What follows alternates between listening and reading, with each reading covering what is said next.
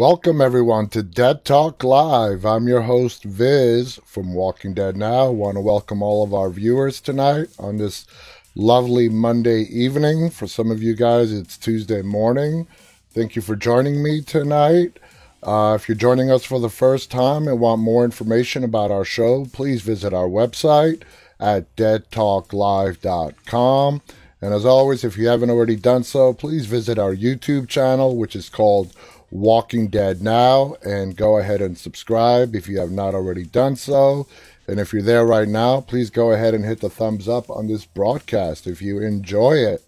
I want to welcome all of our viewers tonight. We have Pedro with us on YouTube. Singer Chick is saying hello to the entire Dead Talk Live family.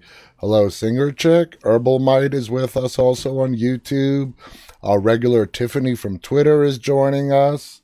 Let's see who we have on the Instagram side, scrolling up.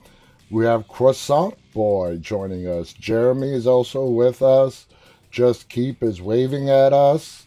Uh, Tom, let's say he, Tamail is with us on uh, Instagram as well, as is 50 Shades. San is also joining us. Just scrolling up the list. Just Keep is saying hello, Viz. Uh, Zachary is joining us, wants to know today we are talking about Gareth. Yes, we are talking about the brutality and comparing Gareth Terminus people versus those vicious wolves who had no other purpose but to kill. That's it. That was their main purpose to kill, put people out of their misery. That's how they saw life. Um, uh, Gyro is also joining us. Let's see, just going down the list here. And welcome to Mohammed with us on Instagram. Love the floating hearts on Instagram, guys. Keep them coming. Uh, Lindsay Sparks is joining us on Facebook as well. Hello, Lindsay. Thank you for being with us tonight. I hope you guys enjoyed uh, our guest last night, Michael Traynor, who played Nicholas on The Walking Dead seasons five and six. It was a great chat. I loved his little story on how he explained how it was not Nicholas's fault that Glenn died. He was joking, of course, but uh, I loved his hashtag, Glenn Let Go.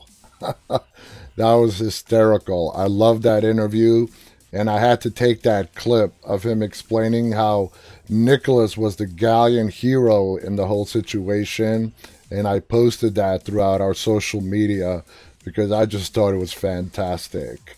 Uh, tomorrow, to remind you guys, our special guest is going to be Jason Warner Smith, who played Gavin, uh, one of the nicest of uh, Negan's lieutenants uh, when he was a savior. He was uh, the person who did the exchanges with King Ezekiel. Like I said, I don't think there's much question about it when you compare all of Negan's lieutenants uh, when the Saviors existed. Gavin was the one that really had a conscience and uh, was the nicest one. I don't remember a single scene where Gavin actually himself hurt someone. And in fact, when um, Jared, played by Joshua Mikel, who's also going to be a guest on our show, went ahead and shot Benjamin, and Gavin found out that Benjamin did eventually die from his injuries. He was pretty pissed off at Jared. Anyway, that's going to be our guest tomorrow, so make sure to tune in for that. Uh, Jason has done a bunch of stuff beyond The Walking Dead, so that is also going to be a fascinating talk as well. Uh, Lindsay says, What a kick ass interview last night. Thank you, Lindsay. Corey is with us on Facebook, and Daryl Dixon is uh, joining us from Brazil. So, welcome. Also, want to say hello to Precious, who's joining us on Facebook as well. Uh, Juan has joined us on uh, Instagram. CC Weezy has joined us. Lulu is giving us a smiley love face. Uh, so, it is Andrew Lincoln's birthday today and I want to extend from all of us a very happy birthday to Andrew Lincoln, who of course played Rick Grimes, the beloved Rick Grimes on The Walking Dead. He turns 47 today. He is one year, just over one year older than me. That makes me feel good. No. Happy birthday to Andy. I hope he had a great day. And I also want to extend another very happy birthday to our very own producer and chief moderator, Saz. Saz is uh, celebrating her birthday as well. So, from the entire Dead Talk Live team and all of our viewers, Saz, thank you so much for all the work that you do for us here, moderating the chats. You're our producer, and God knows where we would be without you. So, happy birthday, Saz, and uh, I hope you had a great, great day. So, that's a lot of uh, not news, but opinion articles have been coming out over the last 48 hours uh, because nothing has really been officially released in the last two days. So everyone, you know, every media outlet is chiming in with their own opinion pieces. Some I agree with, and some I strongly disagree with. But to be fair, I'm going to give everybody their fair shake and at least mention some of the articles that have come out.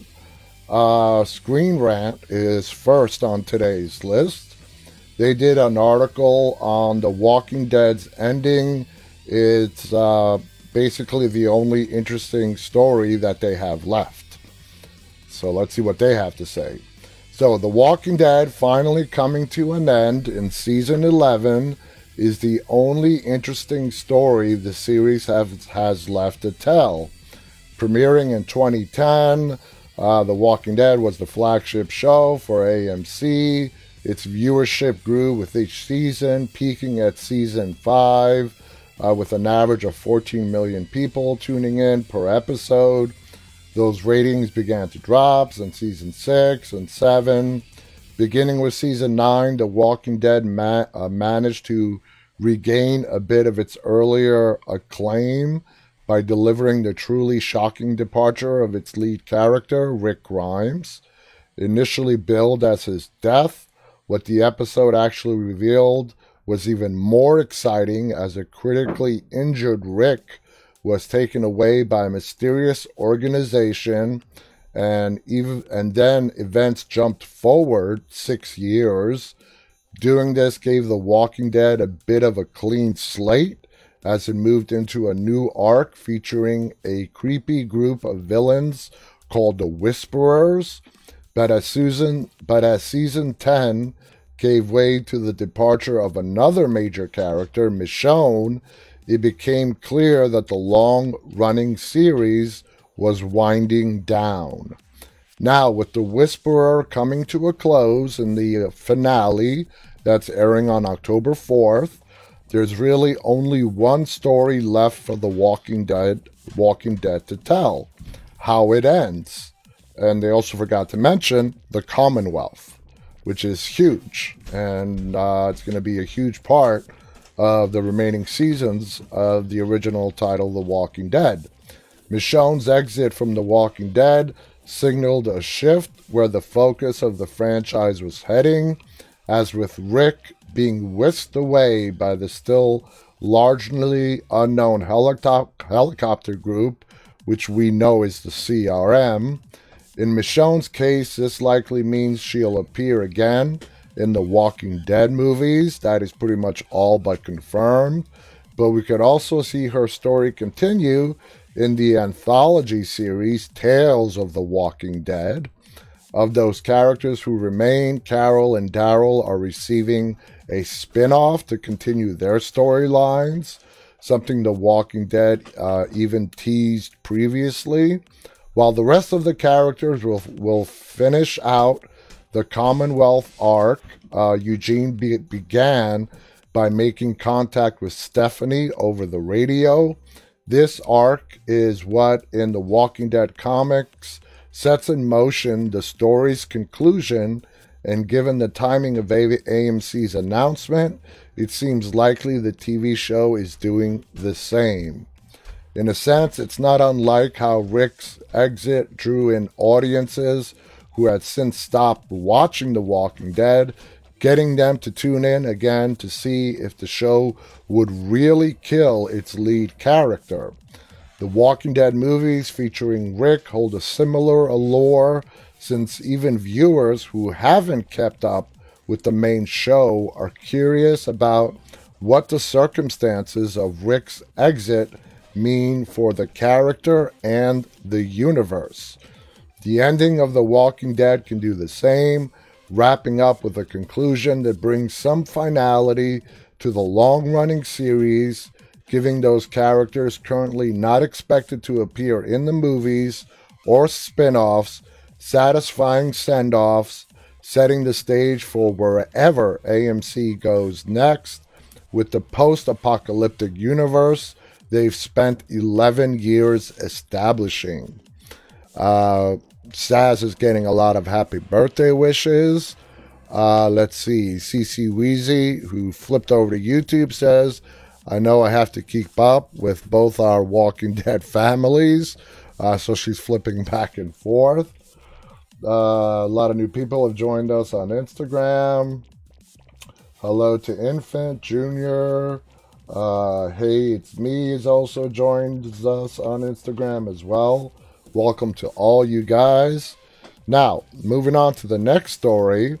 Walking Dead actor uh, Juan Javier Cardenas, who played Dante, uh, the title of this article says Shock Season 10 Twist Frustrated Fans. So let's see what exactly frustrated us. The Walking Dead actor Juan Javier Cardenas says some fans were left feeling frustrated by a shocking revelation about his character in the zombie drama's 10th season, which exposes Alexandria newcomer Dante as a whisperer spy. I wouldn't use the word frustrated. Shocking, absolutely. A big twist, definitely. Uh, in a twist that does not exist in the comic book source material, where Dante is a heroic member of the hilltop and a romantic interest for community leader Maggie, Dante outs himself as a whisperer mole before murdering friend Siddiq, played by Avi Nash. A flashback reveals Alpha ordering the betrayal after traumatizing Siddiq by forcing him to witness the slaughter of his friends, including Enid and Tara, played by Alana Masterson. That's the famous Kingdom Fair massacre. I knew uh, going in that the character change was going to be a shock to people. Cardenas told The Walking Dead BR. With The Walking Dead, you have a combination of two really enthusiastic fan groups the comic book fans and the horror sci fi fans. When I saw how much it shook uh, and in some cases frustrated some fans, I just took it as validation of all the hard work we all put into crafting the drama of Dante's storyline. And Dante was an awesome character. Uh, no matter if he was a whisperer, spy, or not, Juan Javier Cardenas did a fantastic job in playing the character of Dante. Uh, he goes on to say, We really affected people, pulled viewers out of their comfort zone. He added, That's why you want good storytelling to accomplish. And I absolutely believe they accomplished just that. Hello to Is That, is that on uh, Instagram. Bay. Bainham is also waving at us on Instagram. Uh, Summer has joined us on YouTube. Welcome, Summer. CC Weezy writes, I believe Dante, uh, when he said he truly likes Siddiq, but he was in the wrong place, wrong time when he figured out who Dante was. And, you know, there's a question to be answered. And I'm going to ask uh, Juan when he's on our show, when he started clicking his tongue, was he purposely trying to, I don't know, sort of let it out, reveal himself as to who he really was to Siddiq? Uh, was it an impulse he just couldn't control, maybe, on the other hand? Whatever the case is, uh, You know, Siddiq put it together and figured out who he was. Uh, singer chick agrees with CC Weezy. I was just brokenhearted when he killed Siddiq. I've explained that as well. Uh, it broke my heart when we lost Siddiq as well. I feel we traded in Carl for Siddiq, and for Siddiq to be taken away like that just really hurt. Uh, next thing on the list, here's this next article. The real reason uh, Martin Green, who was Sasha, left The Walking Dead.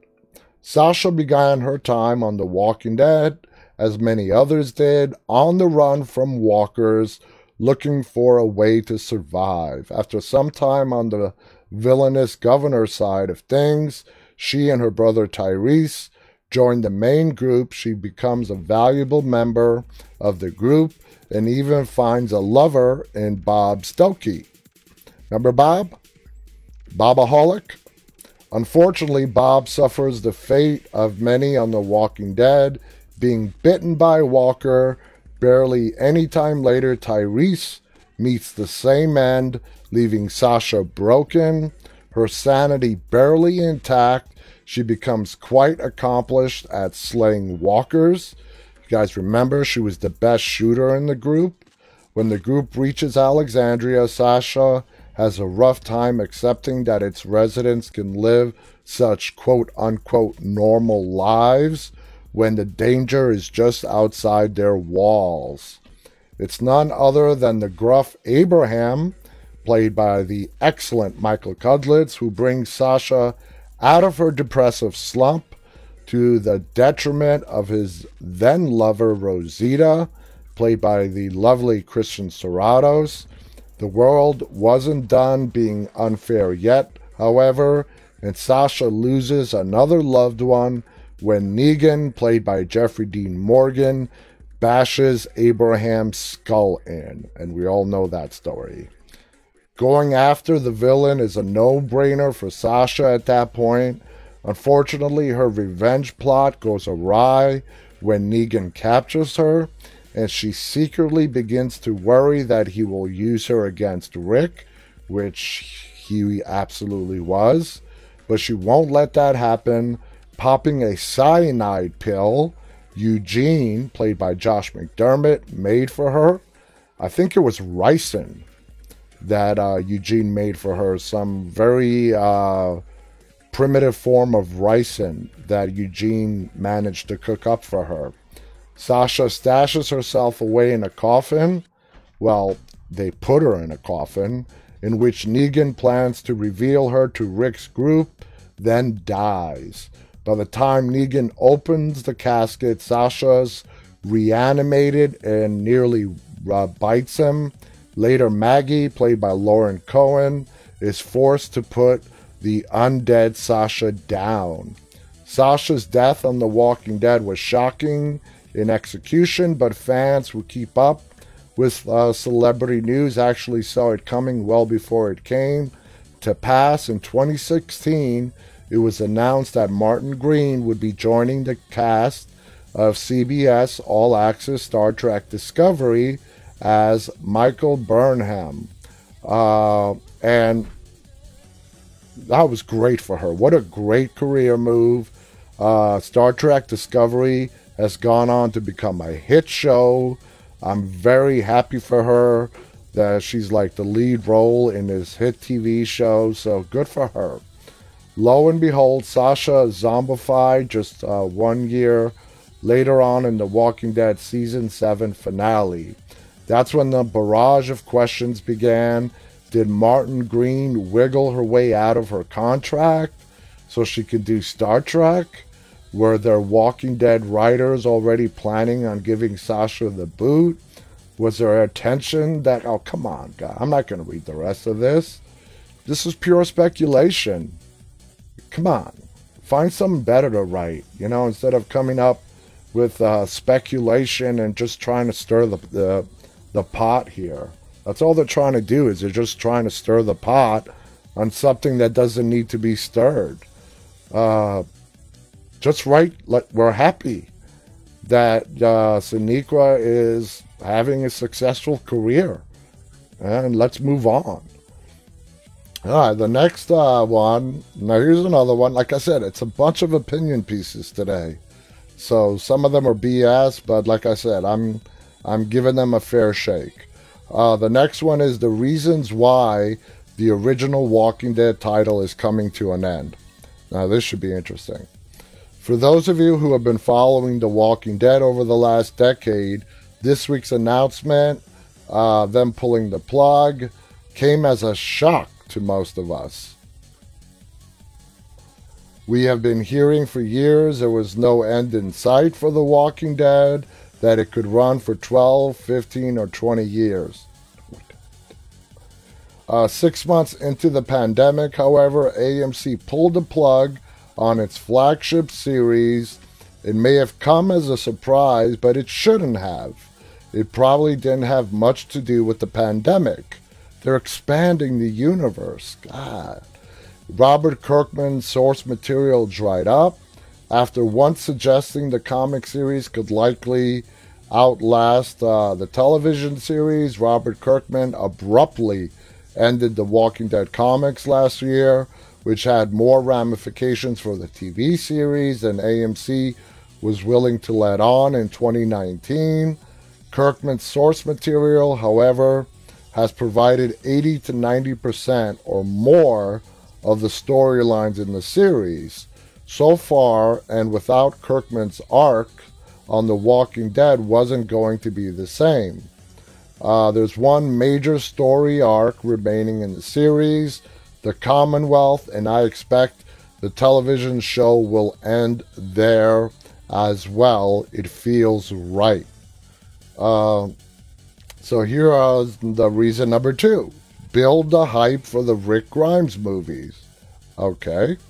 Right now, The Walking Dead expected to air 30 more episodes ending in late 2022 the spin off, The World Beyond, is a limited two season show, and then Rick Grimes' movie likely coming afterwards. It feels like everything is pointing towards the Rick Grimes movies putting a cap on The Walking Dead in this phase of the Walking Dead universe.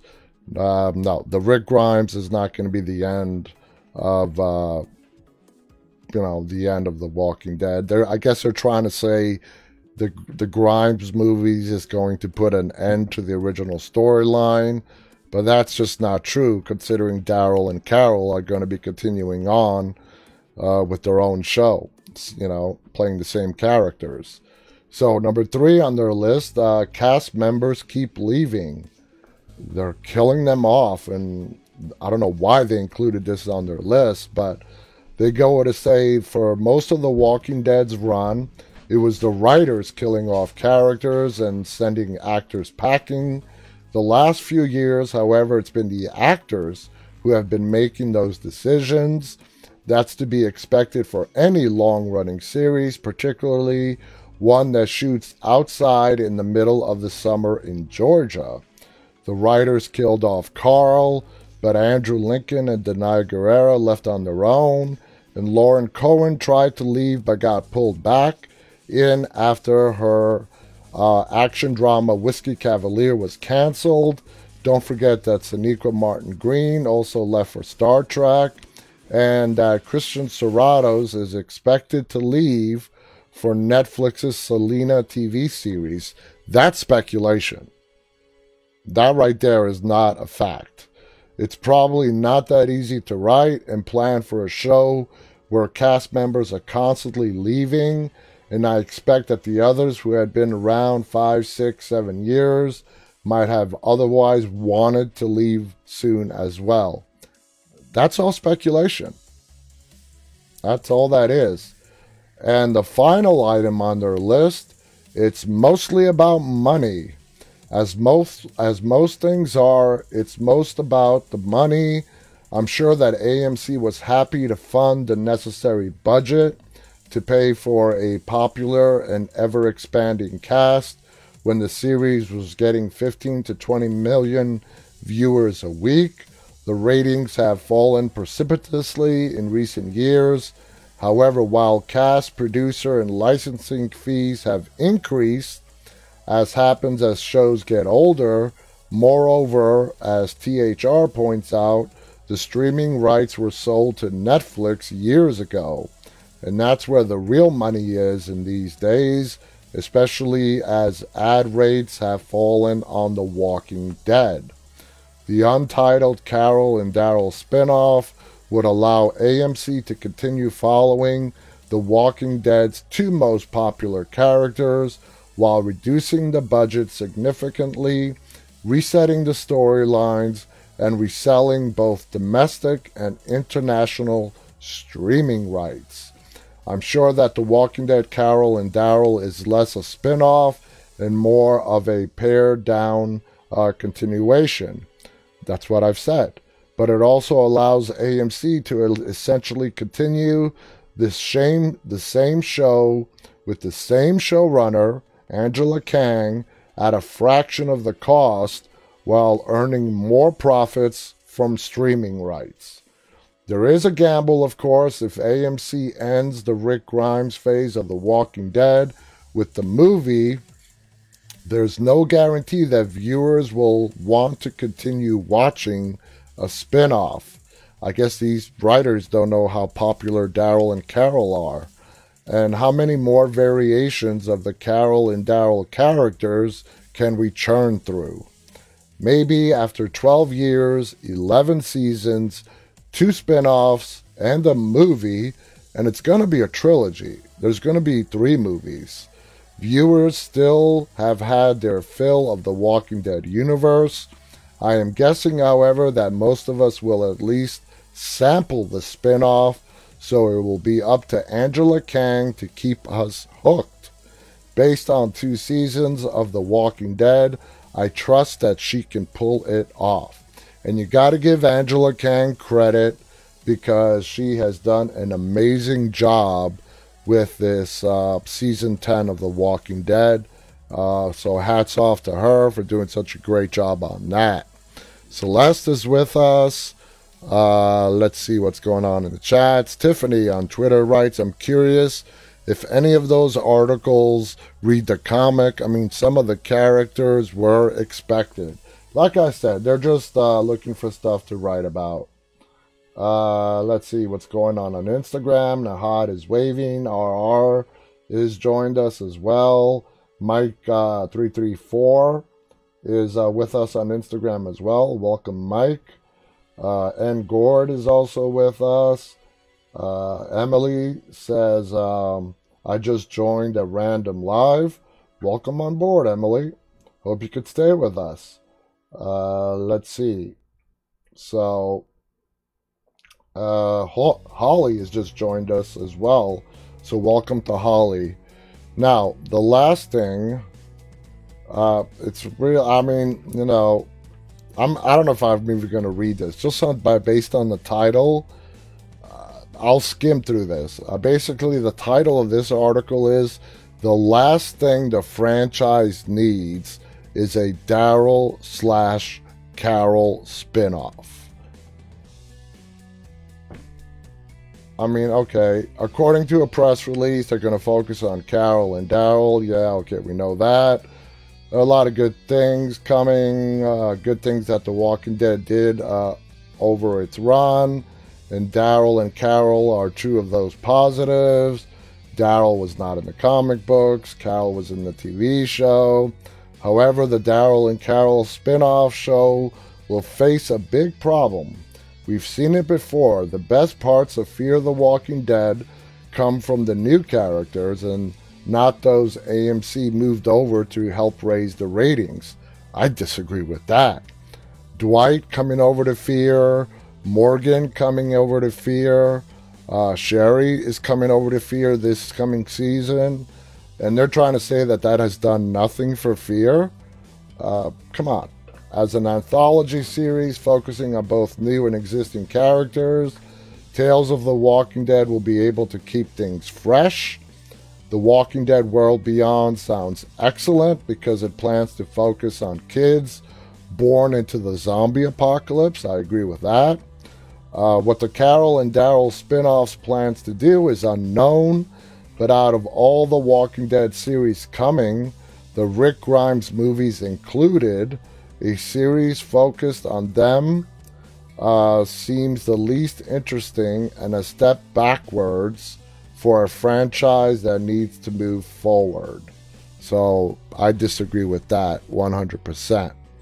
Uh, let's see.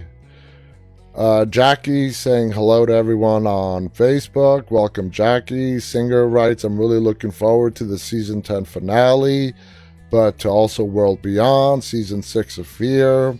We have a lot of dead to look forward to. Yes, we do. Uh, Lindsay on Facebook writes, started rewatching The Walking Dead on season 3. Just watch Clear. Such a great episode. That is a great episode. It's probably in one of the top 10 lists. You know, that's the one where we see Morgan again after season 1, where he's gone all crazy and he's trying to kill anything and everything that moves. So, that brings us to our base topic tonight. And we got a good one tonight, okay? We are going to be comparing the brutality of Gareth and his Terminus people and the Wolves, all right? You know, two very vicious groups, two completely different motives. And we're going to be analyzing them. Uh, we're going to discuss their similarities and differences and the way they were handled by the survivors as well as taking a look at their comic book counterparts.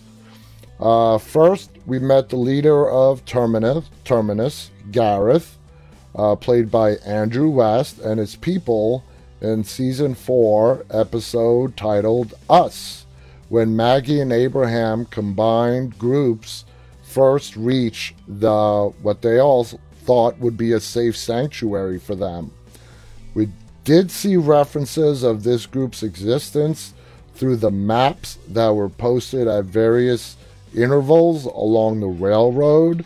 Uh, those signs is what basically led everyone to Terminus. Uh, Gareth and the people of Terminus had a particular philosophy when it came to bringing in new people be the butcher or be the cattle.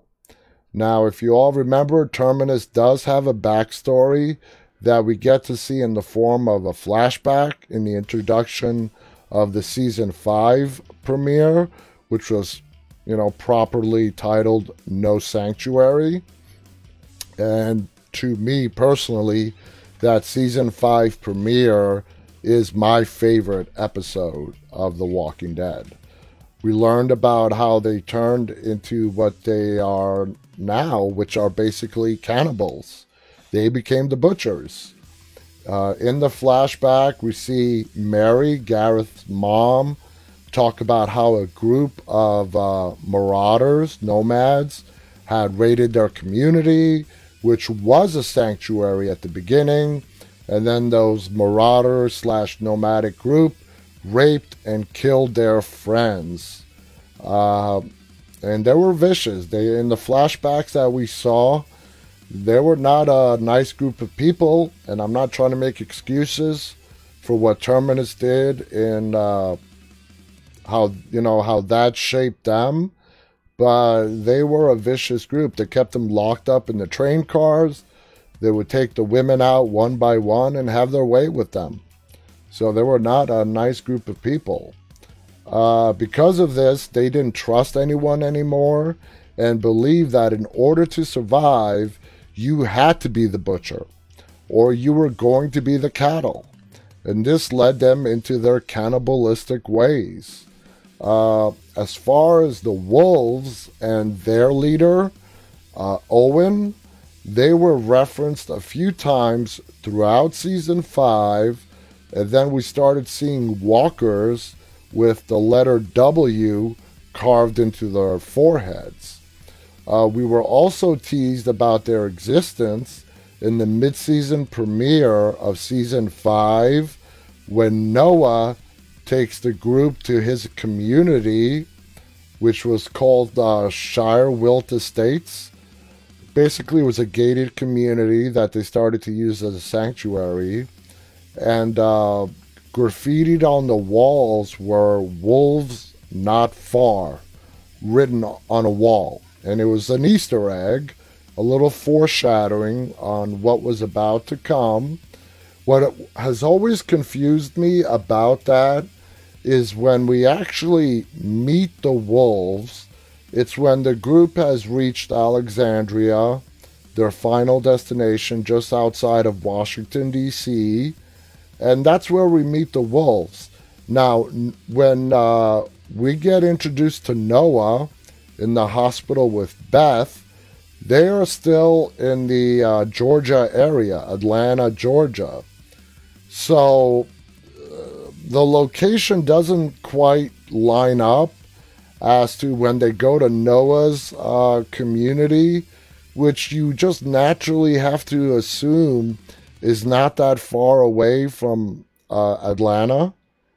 Uh, and then you see the wolves reference right there. And then next you see them, see them again, uh, very far away, up near Washington, D.C., in Virginia, in Alexandria. So they never really explained that. But anyway, I guess that's just left for to us to figure out. CC on YouTube writes The Wolves were the worst of the two groups. They killed for sport. The people at Terminus killed to eat. Nothing went to waste like a hunter who hunts game. Tiffany says, uh, please explains uh, the wolves. I've watched season five a few times and I'm still confused about the wolves. Well, like I said at the beginning of the show, the wolves really did not have any other motive than to kill. They were crazy, uh, to put it, you know, in a very simplistic way. Uh, they saw themselves killing people as uh, putting mercy on them, putting them out of their misery. Uh, that's what their mission was. That's what led them to continue to survive. Their mission to survive was to save everybody by killing them. There's really no deeper explanation to their motives beyond that. I wish there was, but there there isn't. And it makes it really realistic. It's a bunch of people that lost it after the apocalypse, and uh, they saw themselves as uh, sort of deliverers by putting people out of their misery by killing them. Uh, see, let's see. Uh, Devana on YouTube writes, I mean, at least the wolves were honest right off the bat and let them know they were going to kill them. But Terminus made it seem like they were amazing sanctuary. That's a good point. Terminus was very deceptive. With the with the wolves, you knew exactly what you were going to get. If you ran across one of them, uh, either you kill them or they kill you. There's no talking your way out of that one. Uh, Autumn has joined us on Instagram. Allie's also with us. Uh, welcome to you guys. Just scrolling up the list. A. Hopkins has joined us on Instagram. Welcome to all you guys. Um, Tiffany's like, oh, got it. So let's continue going on. It's also uh, during this visit that we see what could be in store for the group if they ever met the wolves. If you all remember, that everyone, including Noah's family, were butchered and there were bodies that had been hacked up, uh, just laying all over the streets of their community.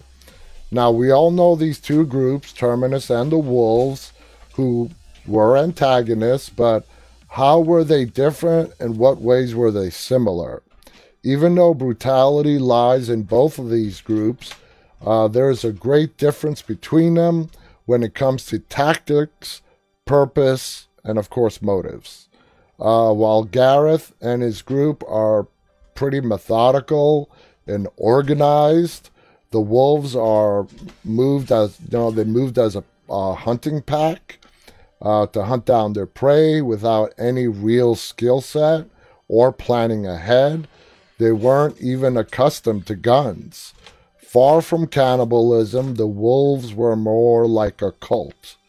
It's not clearly explained where the wolves came from, what their true motives are, but based on what we saw, it appears they were brainwashed by someone who we assume to be their leader, Owen, into the belief that their slaughtering was to free people from the corruption that they had lived in, which were the communities. Uh, maybe they believed the survivors didn't belong in Alexandria with all the luxuries that the rest of the world did not have. When comparing the two groups, the people from Terminus are far uh, superior in terms of how cunning they were by hiding their true nature and trapping the survivors, whereas the wolves were very open about who they were from the beginning. Gareth's people were also better equipped with guns and an array of other weapons which they had stolen from their victims. And if you remember, when Rick and his group made it to Terminus, what uh, set Rick off that they knew these were not good people is when they handed uh, Carl that plate of food to eat. Rick was looking around and he saw the Terminus people wearing Daryl's uh, clothes. Uh, they also had on the riot gear from the prison. And as soon as Rick saw that, he just smacks that plate right out of Carl's uh, hand. Uh, Daryl raises his crossbow, and it was on. Uh, so we can say that Rick and the others, despite their losses, had less trouble gaining the upper hand on the wolves.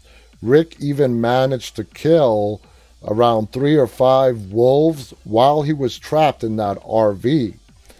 Uh, and when you think back, Alexandria suffered heavy losses early in the attack by the wolves simply because the group were divided, with uh, some of them out leading a horde of walkers away from the community, and the less experienced fighters, other than Carol and Morgan, had stayed behind.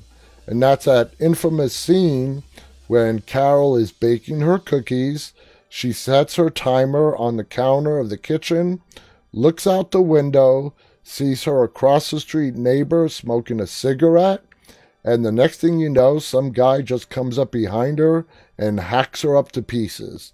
And for me, what makes that scene so special is that Carol switches from little Betty Homemaker to the vicious killer Carol, who she really was. Just like that. Switched. It was like all she had to do was flip a switch. Uh, now, when we compare this to how the survivors dealt with Terminus, if it weren't for Carol's well executed and very badass rescue mission, it could very well have been the end of Rick's group right then and there. If you all remember that Carol set off the explosion and shot up the place right when Rick, Glenn, Bob, and Daryl were lined up uh, over the metal uh, in front of the trough, ready ready to get their throats slit. in fact, uh, it was mere a split second away before uh, Glenn was going to get the baseball bat to the head uh, before that explosion happened.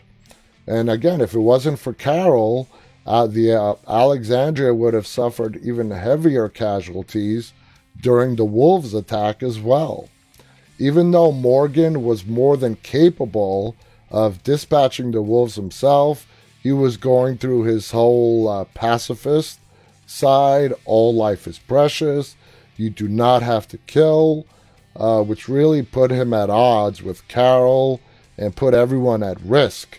And even Rick finding out about that, he was not very happy to hear that um, he had let some of them go because it uh, it did end up costing some lives, and it put it put Rick's life in jeopardy. And that whole wolves attack, you guys got to remember, uh, just like we mentioned a few minutes ago, the majority of the Alexandrians are trying to lead those walkers out of that quarry and away from Alexandria. And it was working perfectly, okay? And in that episode, all we see is everything going smoothly And that episode ends with the car horn. Uh, we don't know why the car horn is going off until the next episode where they flash over to what was going on in Alexandria. Uh, so those walkers who were very neatly being led down the road, as soon as that car horn started going off, they veered off the road into the woods and ultimately surrounded uh, Alexandria. Uh, anyhow, uh, when we compare the brutal acts that were committed by Gareth and the wolves, we know that neither of them showed any reservation or remorse other than the brief moment where Owen, the leader of the wolves, saves Denise and gets bitten by a walker himself. Uh, for some reason, he decided to save her and he sacrificed himself for her.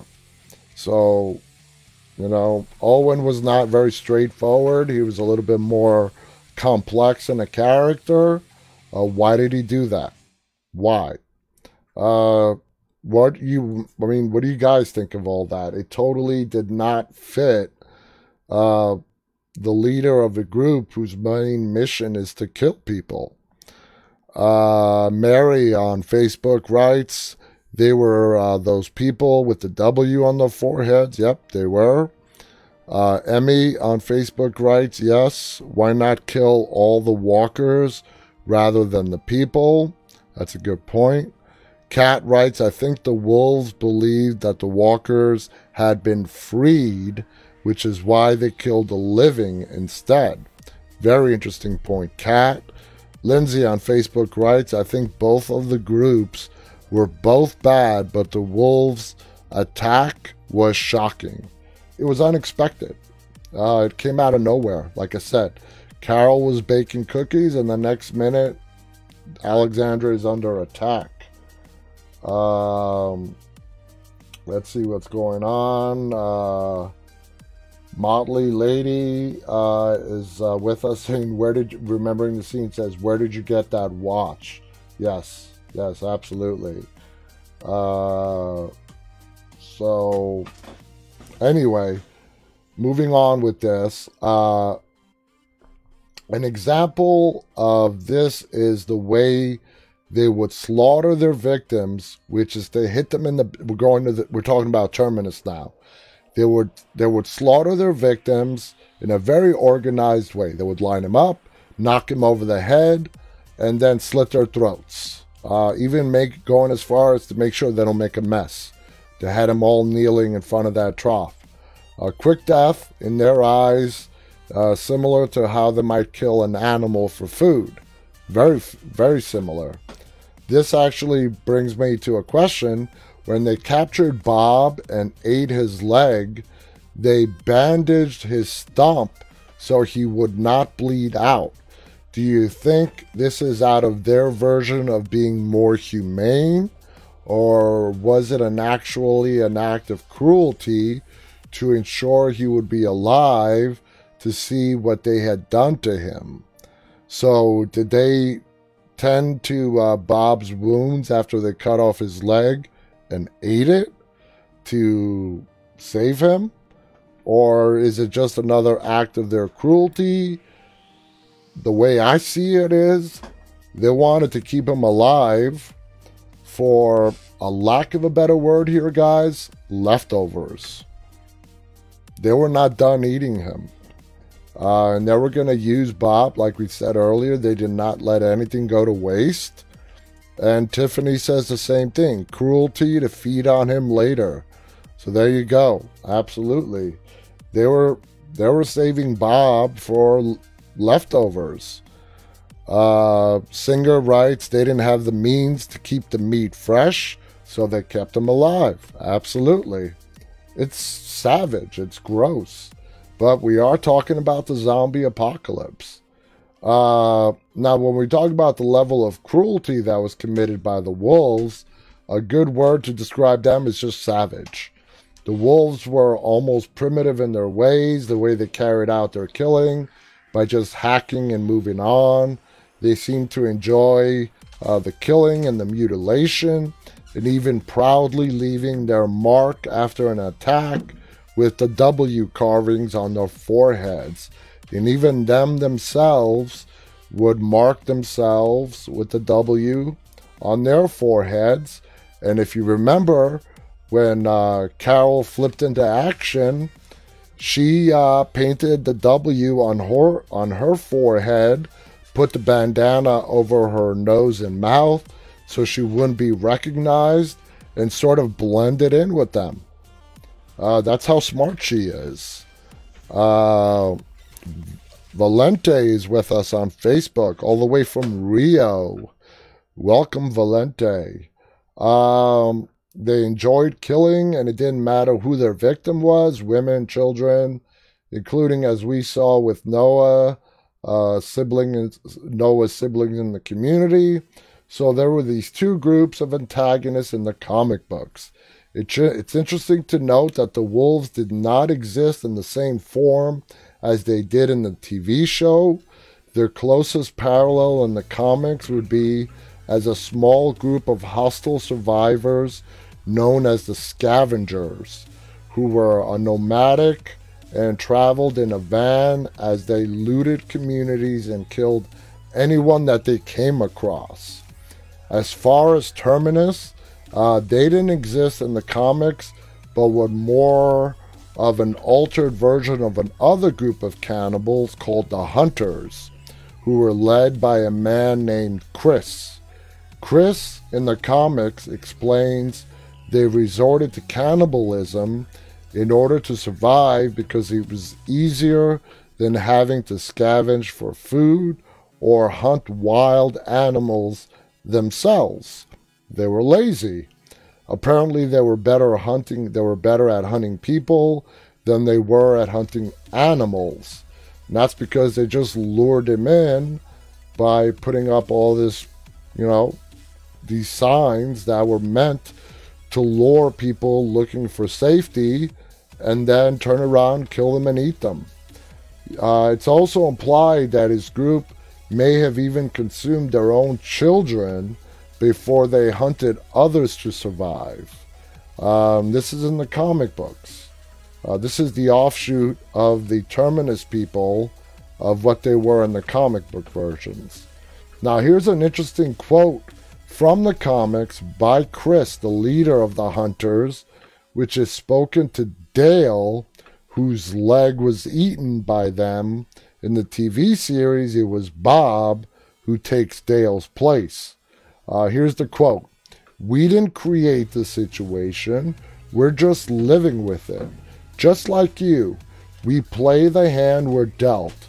We don't want to hurt you. There are things we have to do. So I promise you, none of this is personal. But at the end of the day, no matter how much we may detest this ugly business, a man's gotta eat. And that was the reasoning that Chris gave to Dale in the comic books as to why they are killing and eating people. Uh, Singer Chick on YouTube writes, right? Who would ever find out about Terminus? Uh, they killed everyone that came in. Rick and company were the first ones ever to escape. Andrew Valentine is with us on Instagram saying uh, ribs have a whole new meaning. yes, they do. Yes, they do. Uh, they totally do have a new meaning. Uh, so, lastly, guys, looking at how other communities have survived, did the hunters and their TV series counterparts, the people at Terminus, really had to resort? Did they really have to resort to cannibalism? I don't think so. As we see, Alexandria has been thriving, uh, and they don't need people. They just uh, they got cold-hearted when they were overtaken by that other group. Uh, they lost any trust of anyone else being led into their group. Uh, they did manage to take Terminus back from the uh, nomadic group that originally took it took it from them. I'm pretty sure they ate them as well. And then from there, it just became hey, you know what? Let's just let the food come to us. We got to do what we got to do to survive. We got to eat. And instead of them really just trying to be creative and uh, hunt, grow their own food, they chose the path of, uh, and it was a very organized path. And the way they did it, it was really like a modern assembly line of uh, the same way cows are slaughtered today. And they chose that route instead of uh, growing their food, hunting, uh, scavenging as much as they could. Uh, Singer Chick writes even when Rick and the group were on the road, they were starving, even ate the wild dogs when they were about to attack them, and Sasha killed them but they never even thought of eating people. Exactly. And if you remember, guys, Aaron, who was tracking them for several days before he actually made contact with them to invite them to Alexandria, the reason he gave Rick and his group as to why he chose to make contact with them to bring them to Alexandria is the mere fact that if a group of people can survive together, hungry, thirsty, tired, for weeks on end on the road and not start killing each other, then they are worthy to be brought into Alexandria. I don't know if you guys remember that or not, but that's uh, what Aaron told him as to why he chose them to be invited into Alexandria. So there you guys have it. Our little comparison of the termites, which I hate that term. I don't like to use it. But so that's our example of comparing the brutality between Gareth and Terminus versus the savages, which were the wolves on The Walking Dead. And that is perfect timing because we are out of time for today. I want to thank you guys so much for joining me tonight. Tune in tomorrow, guys. It's going to be a fascinating chat uh, tomorrow with uh, Jason Warner Smith, who played Gavin, uh, Negan's lieutenant, the only lieutenant of Negan's that was really nice. He's going to be joining us here live. He's going to have some fascinating stories to share with us. If you guys want to see a complete list of who's coming up live, uh, go to our website, deadtalklive.com. Also, visit our YouTube channel, uh, which is uh, called Walking Dead Now. Go ahead and subscribe if you haven't already done so. If you're there right now, please go ahead and click the thumbs up button on this broadcast. Uh, make sure to tune in tomorrow night. Stay safe, guys, and until tomorrow, Stay walking.